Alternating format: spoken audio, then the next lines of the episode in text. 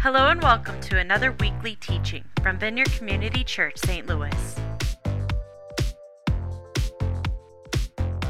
So we are in uh, we are in a series on the book of Daniel uh, that David started a few weeks ago. David's our, our lead pastor, um, and he actually he and Debbie are in Vermont right now, helping our our sending church pastors uh, do some moving. So um, so they're they're having, they're having fun, I'm sure. I don't know.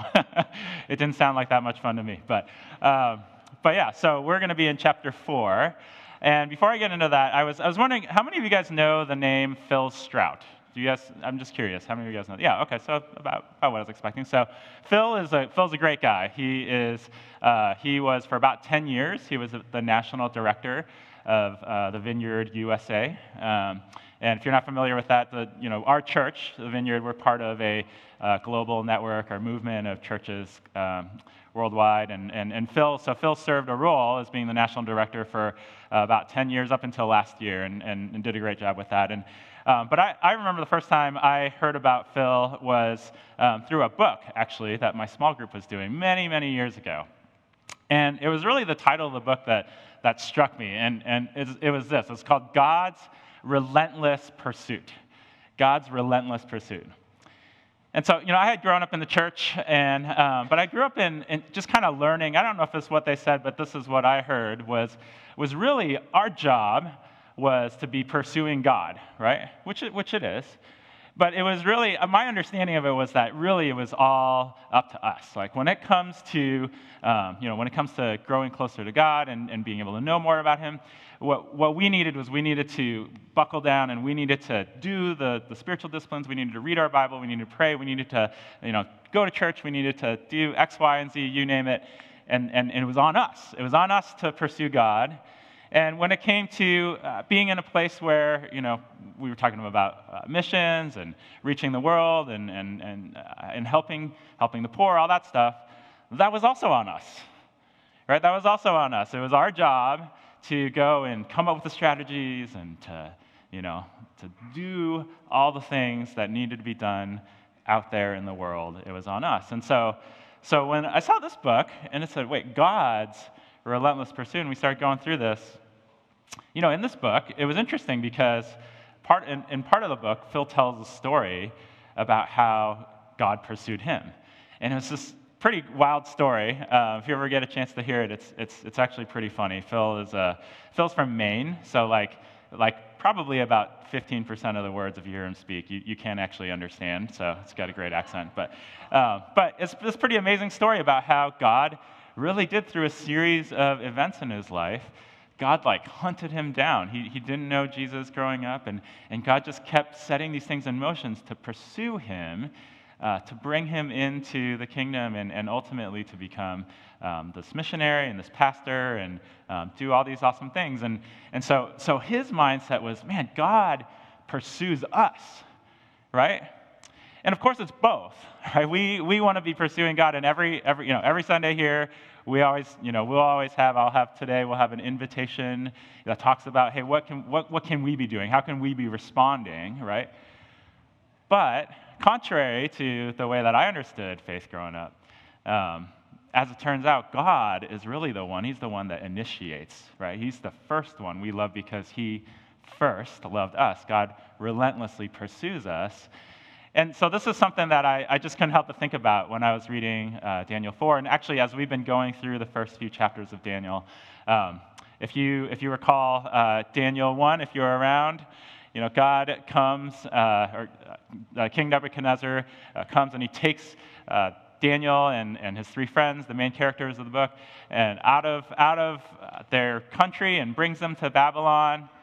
And, and there's this interaction that they have where uh, where King Nebuchadnezzar is like introduced to uh, this God. And then, and then in chapter two, there's a situation uh, where, again, Nebuchadnezzar gets a little bit more of a taste, and you actually see him, uh, you actually see him talking about how great God is. And then, and then in chapter three, last week, David uh, told us the story of the, of the fiery furnace, right? Very familiar story. And, and at the end of that, once again, King Nebuchadnezzar is like, uh, coming into a little bit more of an understanding of God. And, and we're going to see that build even further this morning. Um, but before we get there, we got the kids in here today, and so I need, I need a little bit of help because actually, you know, as it turns out, I've already stumbled over Nebuchadnezzar a few times uh, today. And so this is what, this is what I want to do, okay, with the kids' help, is we need some nicknames for Nebuchadnezzar, all right? And to inspire, to inspire us with that, I have brought in our friend, um, if you're not familiar, this would be uh, ne- Nebby K. Nezzer, okay? Copyright VeggieTales, uh, if you guys know. So, um, okay, so I need some nicknames for Nebuchadnezzar, all right? Can you throw some out? Okay, all right, we got a, a go, a go, Laney. You got one? Just quick. You love nicknames. I know. We could go a long time.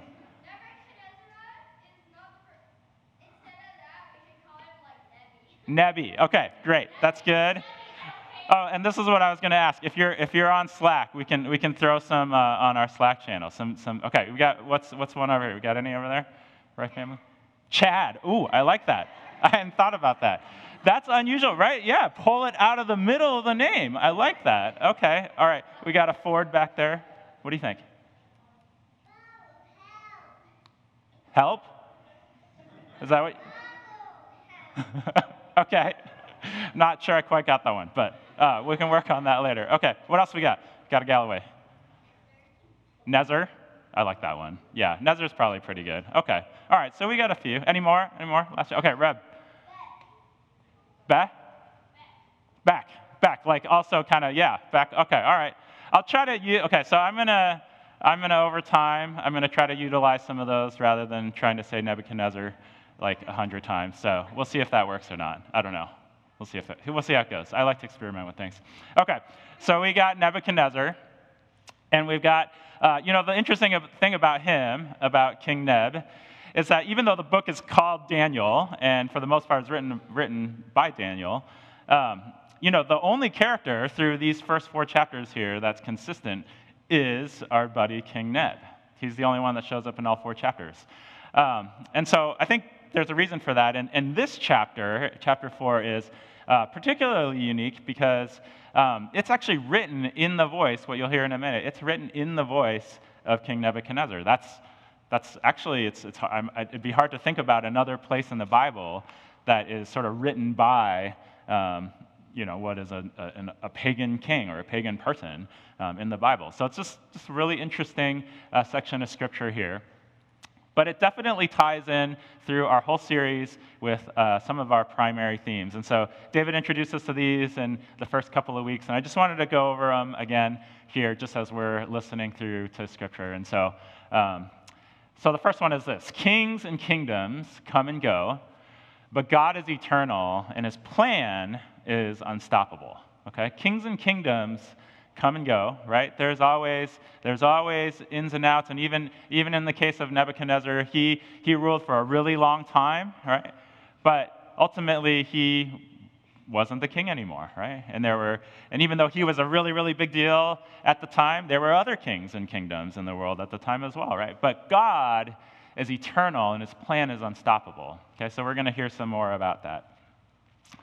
And number two is that God is not unclear, confused, or uncertain about anything. And the reason why we talk about this is because you know, through the book of Daniel, there's, there's a bunch of dreams, there's a bunch of prophecies. Uh, when we get into the latter half of Daniel, there's going to be some stuff that's just kind of downright weird in places. I mean, maybe even this chapter is kind of weird.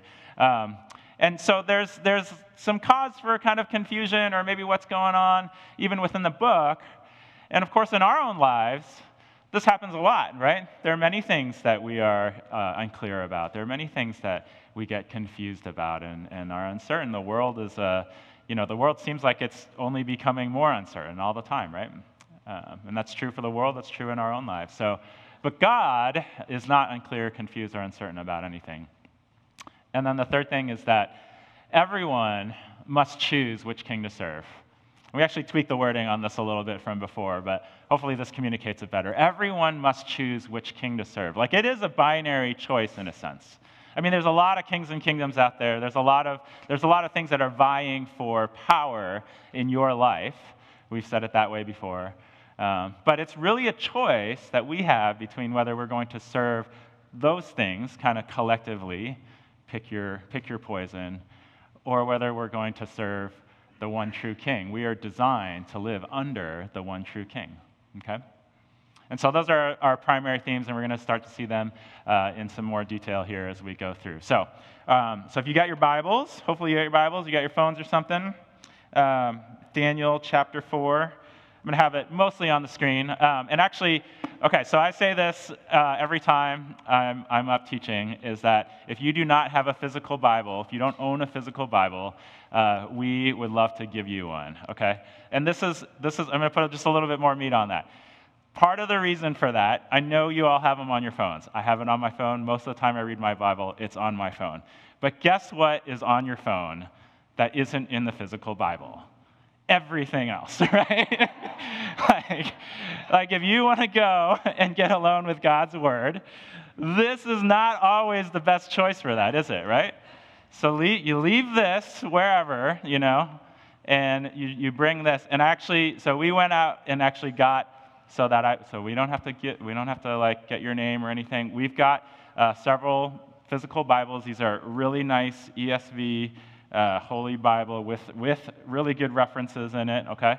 These are available. If you want one, you can, you can have one today, okay? If you don't, if you don't have one. All right, so we're going to be in Daniel chapter 4, and, uh, and we'll read from the screen for part of it here. And I'm just going to make it, um, I'm going to I'm gonna kind of go through and make some comments along the way.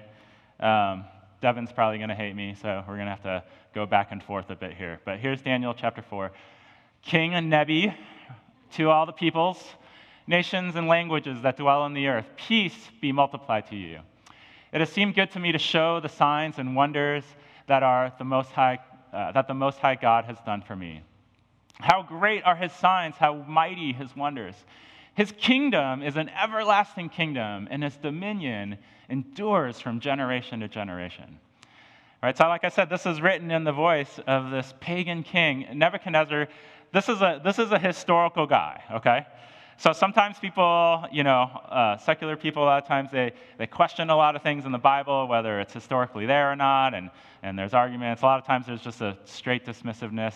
Um, usually what happens is that over time, archaeology will actually come up with things. And they're like, oh, it turns out that this person was real, and oh, this person did exist. And things like that happen on a regular basis. But, but Neb here is, uh, is not someone who's in dispute historically. This is a real person. Um, he really did, he did, really did rule in Babylon. He was a big deal. He was a really big deal. He, um, he was arguably the most powerful ruler um, in the world at that time, okay? If not the most powerful, one of the most powerful. And so it's really remarkable to read him, this most powerful guy, say that there is a most high God, okay? And talk and use this language, this language of worship here. Especially if you guys remember last chapter, what did he do uh, before the fiery furnace? What was the problem? You guys remember? What did he build? It, yeah, a giant 90 foot golden statue of himself, right? That's pretty, I mean, can you just think for a second? Like, have you ever thought about building a statue to yourself? I don't know if you have. Have you ever thought about building a 90 foot golden statue? Like, probably not, right? Like, what kind of an ego do you have to have to do that, right? And then tell everybody, you know, we're not just gonna wander around and like have it in the background. We're actually, you're actually gonna bow to it whenever I tell you to, right? So, so this guy is this guy thinks very highly of himself, um, and and he is a big deal legitimately. But here he's saying, "Wow, the Most High God has done these things for me." And I love what he says: that his kingdom is an everlasting kingdom. His dominion endures from generation to generation, which is something that cannot be said of King Neb. Right? Kingdoms come and go, but God is eternal. So let's keep going he's going to tell you how he got there, right? From this, uh, this guy who built a 90 foot statue of himself to worshiping God. He says, I, Nebuchadnezzar, was at ease in my house, prospering in my palace. I saw a dream that made me afraid. As I lay in bed, the fancies and visions of my head alarmed me. So I made a decree that all the wise men of Babylon should be brought before me, that they might make known to me the interpretation of the dream. And then the magicians, the enchanters, the Chaldeans, and the astrologers came in, and I told them the dream, but they could not make known to me its interpretation. And so, if you guys remember in chapter one, he also had a dream. And in that case, he actually didn't tell his, uh, you know, his dream team what it was. He just expected them to know what it was and then interpreted it for him. In this case, he actually does tell them what it is. And what's interesting is that, you know, in some translations, the way that last sentence reads, they, they could not make known to me inter- his, its interpretation. Um, some people would actually more kind of indicate that they, you know, it's like could or would not. Um, and some people would say that it might actually be a would not. Like they, they kind of knew what it meant. And when we go through the dream, you might kind of also figure out, like, yeah, that's maybe not that hard to interpret. Um, but they, they maybe would not tell him what the dream meant. Um, and so, he goes on, he says, At last, Daniel came in before me, he who was named Belteshazzar after the name of my God, and in whom is the spirit of the holy gods. And I told him the dream, saying, O Belteshazzar, chief of the magicians, because I know that the spirit of the holy gods is in you, and that no mystery is too difficult for you, tell me the visions of my dream that I saw and their interpretation.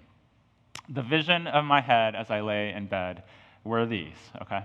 And so I'm going to just, I'm going to put up this little picture here, and I'm going to read, uh, I'm going to read without the screen here uh, starting in, in verse 10. I think, right? Yes. Just checking. Okay. And so the visions of my head as I lay in my bed were these I saw, and behold, a tree in the midst of the earth, and its height was great.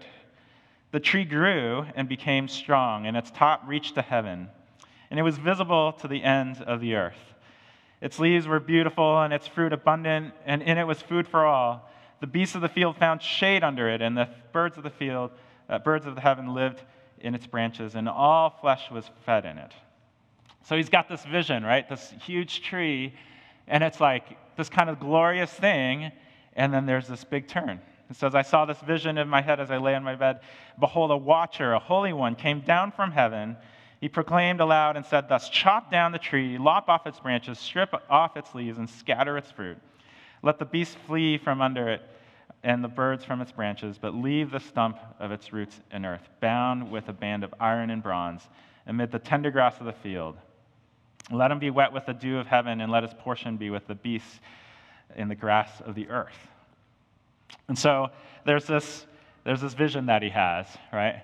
And it's really like this this huge contrast. It goes from this huge, awesome tree to, to being shut down. And, and, um, and so he's troubled by this, right? And, and part of what's interesting about the stream, like we talked about the interpretation, so it starts out as this tree, and then right here at this point, the language turns into talking about him. And as we continue in, in verse 16, it says, Let his mind be changed from a man. So now, now we're not talking about a tree clearly, we're talking about a person. Let his mind be changed from a man, and let a beast's mind be given to him, and let seven periods of time pass over him. The sentence is by the decree of the watchers, the decision by the word of the holy ones, to the end that, living, that the living may know that the Most High rules the kingdom of men, and gives it to whom he will, and sets it over, uh, sets over at the lowliest of men. Which is a really interesting phrase. We'll probably get back to that later on. And so Neb gives us this dream and the dream I, Nebuchadnezzar, saw, and you, O Belteshazzar, tell me the interpretation, because all the wise men of my kingdom are not able, or would not, make known to me the interpretation. But you are able because the spirit of the holy gods is in you, right? And so here again, we see Neb is, Nebi is uh, starting to you know, recognize more and more that there's something about Daniel that's different, right? There's something that lives in Daniel. He doesn't know how to name it, of course. Like we would not say the holy gods, right? We're, we're monotheistic here. Daniel's monotheistic. Uh, but he knows there's something in Daniel that's different than, than others. And he's experienced that enough to realize, hey, there's, there's something here. And, you know, it's funny because he tells, tells us that Daniel is the chief of the magicians. I mean, Daniel had risen up in their ranks so much that he was in charge of a lot. But for whatever reason, Daniel wasn't brought in the first time. He's only brought in now. Um, and I'm not sure why, but Daniel comes to him, and he actually says he was dismayed for a while, and his thoughts alarmed him. He was dismayed for a while, and his thoughts alarmed him. And the king answered Belteshazzar, Let not the dream or the interpretation alarm you And Belteshazzar answered and said, My Lord, may the dream be for those who hate you, and its interpretation for your enemies. And so Daniel gets what the dream is, right? And we're going we're going to see his interpretation. But it disturbs him, right? It disturbs him, which is interesting. Um, I think it disturbs him, uh, as, we'll, as we'll kind of talk more about at the end. It disturbs him because I think he actually really cares about King Neb. He really has, you know, this has been a long time in his kingdom, and even though, um, even though Nebuchadnezzar was decidedly, you would say, not a good thing for his life, right? This is the guy who came in uh, and brought, basically enslaved him out of his home, uh, destroyed the city where he was from, the holy, holy city of Jerusalem, and did all sorts of terrible things. He, he tried to kill him and his friends a couple of different times, probably, you know. Um, was not a great guy, but somehow Daniel had developed uh, this ability to actually care for this king and to actually, actually to, to serve him for, for good. And that's just kind of an interesting thing, right? It's not, it's not what we would expect necessarily, but Daniel is, Daniel's troubled. And, and he actually says, Man, I'd rather this be for someone else than for you, uh, O king. So let's see what he says. He says, The tree you saw, which grew and became strong, so that its top reached the heaven, and it was visible to the end of the whole earth, whose leaves were beautiful and its fruit abundant, and in which was food for all, under which the beasts of the field found shade, and in its branches the birds of the heavens lived. It is you, O king, who have grown strong, have grown and become strong. Your greatness has grown and reaches to the heavens, and your dominion to the ends of the earth.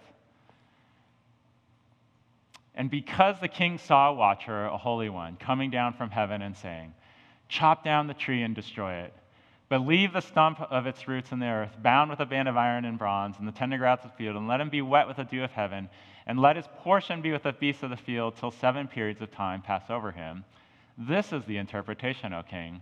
It is a decree of the Most High which has come upon my lord the king that you shall be driven from among men and your dwelling shall be with the beasts of the field.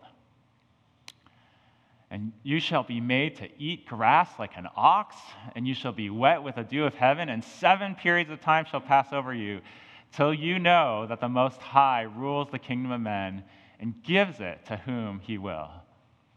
And as it was commanded to leave the stump of the roots of the tree, your kingdom shall be confirmed for you by, for, from the time that, that you know that heaven rules. And therefore, O king, let my counsel be acceptable to you. And this is his, this is his big warning here. Break off your sins by practicing righteousness and your iniquities by showing mercy to the oppressed, that there may perhaps be a lengthening of your prosperity. Okay, there's a, there's a lot of stuff in here, um, and, I, and I'm already running out of time. but, uh, but, you know, Daniel gives him this interpretation, and it is, a, it is a harsh one. Basically, he's saying King Nebuchadnezzar, you're this great and awesome thing, but God is going to literally cut you down to size, right, in the vision. You're this huge tree, and He's going to chop you down. And He's going to do that until you know, essentially, who's really the boss, who's really the king here. And there's, there's, so, there's so much in there. Um, you know, I, I think one of the things for us as we think about this, right, we're not, we're not King Nebuchadnezzar. Um, but one of the things that the phrases that's been repeated in here several times is this idea that the Most High rules the kingdom of men and gives it to whom he will. So I'm going to be, I'm going to try to tread a little carefully here, okay? like I said, if I say something offensive, you know who to go to. Um, but I'll just say, you know, for myself, look, there's a lot of crazy stuff going on in the world. And regardless of what your, uh, what your political persuasion is or what your worldview is like, I imagine that most of us, if you're paying any attention in, you know, pick your time period, certainly in the last uh, few years here, you've probably spent some time being pretty concerned about what's going on, right? You've probably said, man, why is, you know, you, have probably been upset that so and so person has been elected or that this thing is going on in the world right now and you know we've got a we've got a war in Europe right now and it doesn't look like it's going to you know, go away anytime soon. I mean there's there's just all the stuff that's going on in the world and it seems like really out of control, right? And, and you know, maybe sometimes you get a respite from it because maybe your person who you wanted elected is in office for, for a little while. But guess what? We know that that's probably going to change, right? And, and so we spend a lot of time, I know, I know I certainly have, like being caught up and being, uh, and just feeling like this uncertainty, like this, this idea that things are out of control. And maybe, maybe if you're actually more spiritual, you would actually be able to say, you'd be able to attribute it to God but be able to say something more like, God, why did you let this happen, right? Why in the world would you allow this to occur? What is going on? And, and, and, and that's actually better. Like, at least we're going to God with that. We're able to say, uh, oh, God, like, I'm really, I'm really worried about this. But in the Bible, it does make it clear, right? And this is hard to wrap your head around, and I'm not trying to, I'm not trying to make it all uh, make sense for you, okay? Um, we, we live in tension around here. it doesn't necessarily all make sense, but the Bible makes it very clear that the Most High rules the kingdom of men and gives that rulership to whom he will. And in fact, in the other verse that we read earlier, it said that he sets the lowliest men over those kingdoms sometimes. Sometimes it doesn't make any sense at all. It's the lowliest of people who are actually in power, right? that's, that's, that's crazy. Well, God, why do you do that? Right? Why, why is that the case? And like I said, I'm not here to answer that question, but I am here to say that's what the Bible says that God is, in fact, uh, in control in that sense, to use that cliche, or, or to put it in the terms of our primary themes, that his plans are unstoppable. His plans are unstoppable. Okay, so whatever it is that you're worried about that's happening in the world right now, and it is worrying, I'm not here to say that it's not concerning, okay?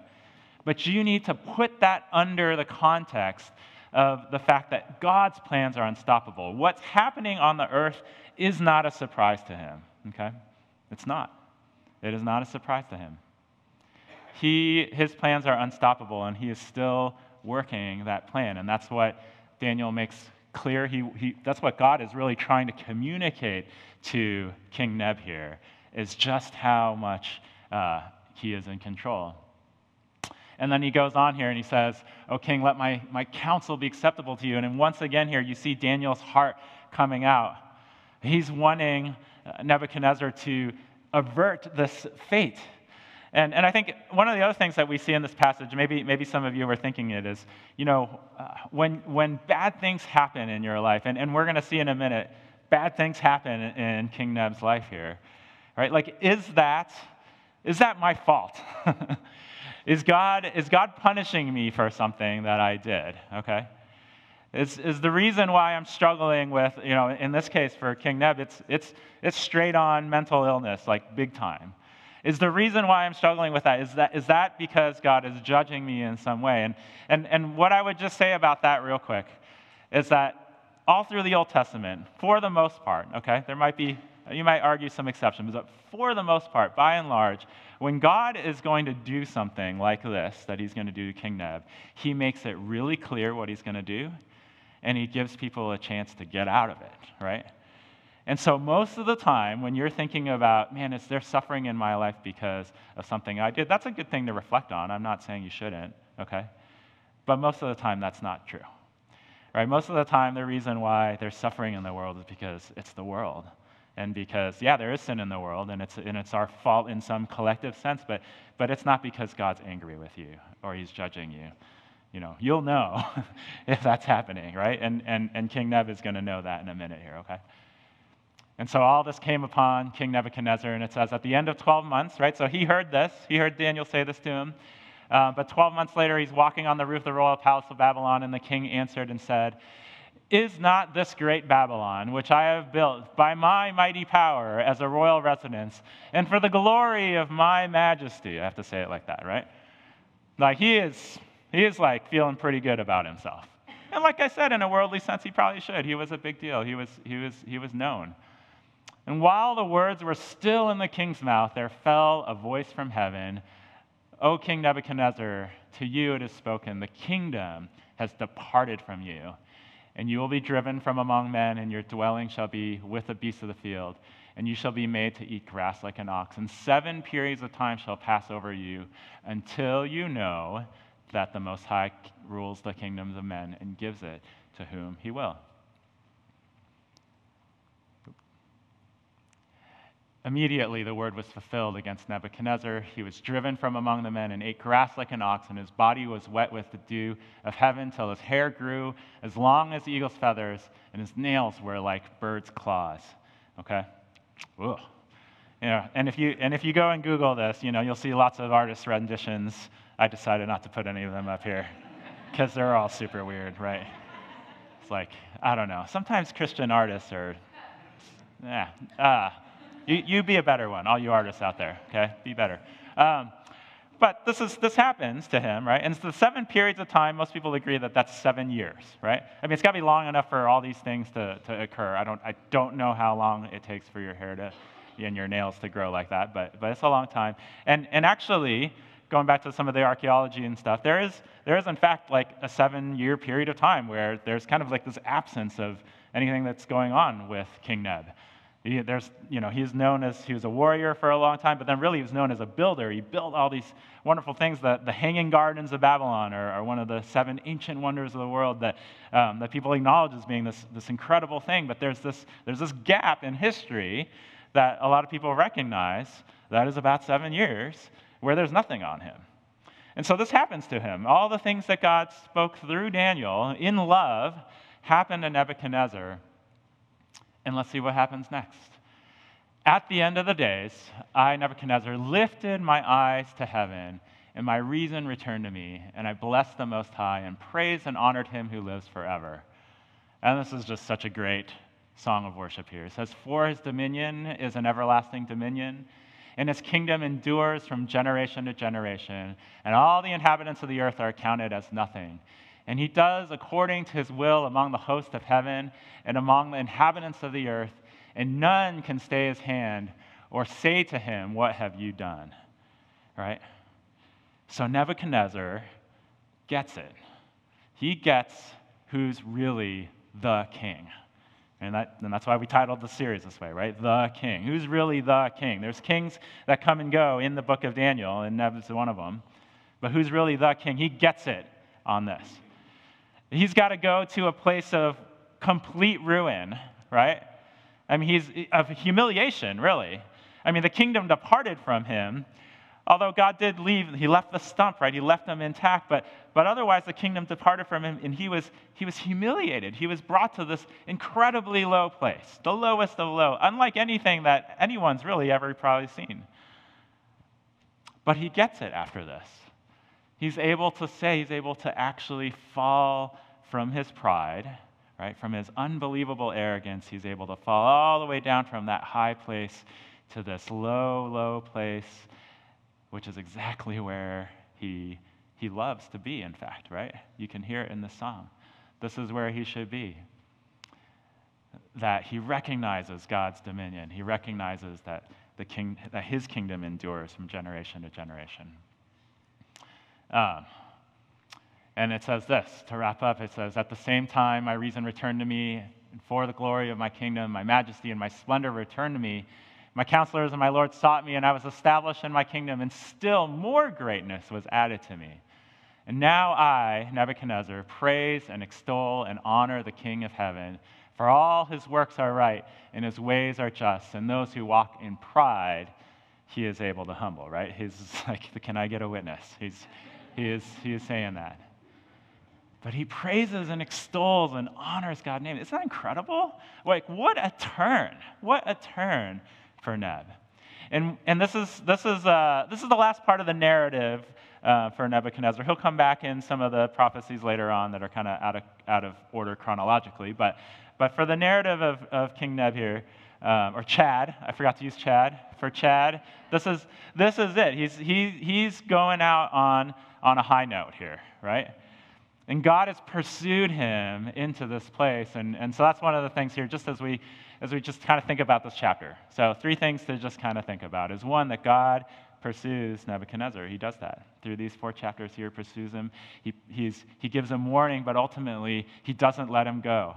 And the best thing that ever happened to Nebuchadnezzar was being ruined by God and being brought to that low place, right? He pursues him And he shows his love through Daniel, right? God shows his love for him by sending Daniel into this place and giving Daniel the courage and the insight and the wisdom to be able to interpret the stream and to be able to do it in this really, um, really, really loving way, this way that ultimately shows his affection and kindness to the king. And, and unfortunately, he didn't listen, but he was shown his love in order to pl- replace this ruinous pride that Nebuchadnezzar has with what is really, really genuine, genuine worship. I mean, it's really, I don't know. I, I, that, that piece there, it's like if you, if you said, is that from the Psalms or is that from, you know, is that from Mary or, or some other character? No, this is from, from this pagan king, is genuine worship that he's giving. And so for us this morning, um, you know, I, I, feel like the Lord just wants us to take that in a little bit, you know. I don't know that I, uh, we, got, we got a couple things to think about here that, that I'll bring up, but, um, but, you know, in the scope of Scripture, right, this is part of taking in His Word and, and being able to just see, okay, so God, what would you have to say to me about this? And um, so here's our invitation. And the first thing is just this to reflect on the ways God has pursued you. Reflect on the ways God has pursued you, because He has. He's pursuing you even right now. Some of you might not know it, might not feel it, but He's after you. He's after your heart. And to the extent that you know that and you can recognize that, spend some time this week expressing your gratitude and honor uh, to Him for that, okay? And then here's the other thing. I should bring Jeff up. Is Jeff here? The one, oh, there we go. The, the solo man today. Did you talk about that earlier, that you're solo this morning? You did? Okay, all right, cool. Um, briefly. You're doing awesome. It's, this is actually this actually works out perfectly for us because we're gonna we're gonna be able to hone in on on some worship here. Um, invite Jesus into any places of pride in your life that are keeping you from true worship. Right? It's really ultimately for Neb. I mean, he he lived a life of pride, and and he couldn't really get to a place of really accepting God until until he was brought low, until his pride has gone away. And I know I haven't talked a whole lot about that this morning, but I do feel like that is a place for, for each of us to be able to examine. Jesus, are there places, where, where is it that I'm hung up on not being able to worship you? And maybe, maybe the reason for that is because there's some kind of pride getting in the way of that. So, so invite him into that, okay?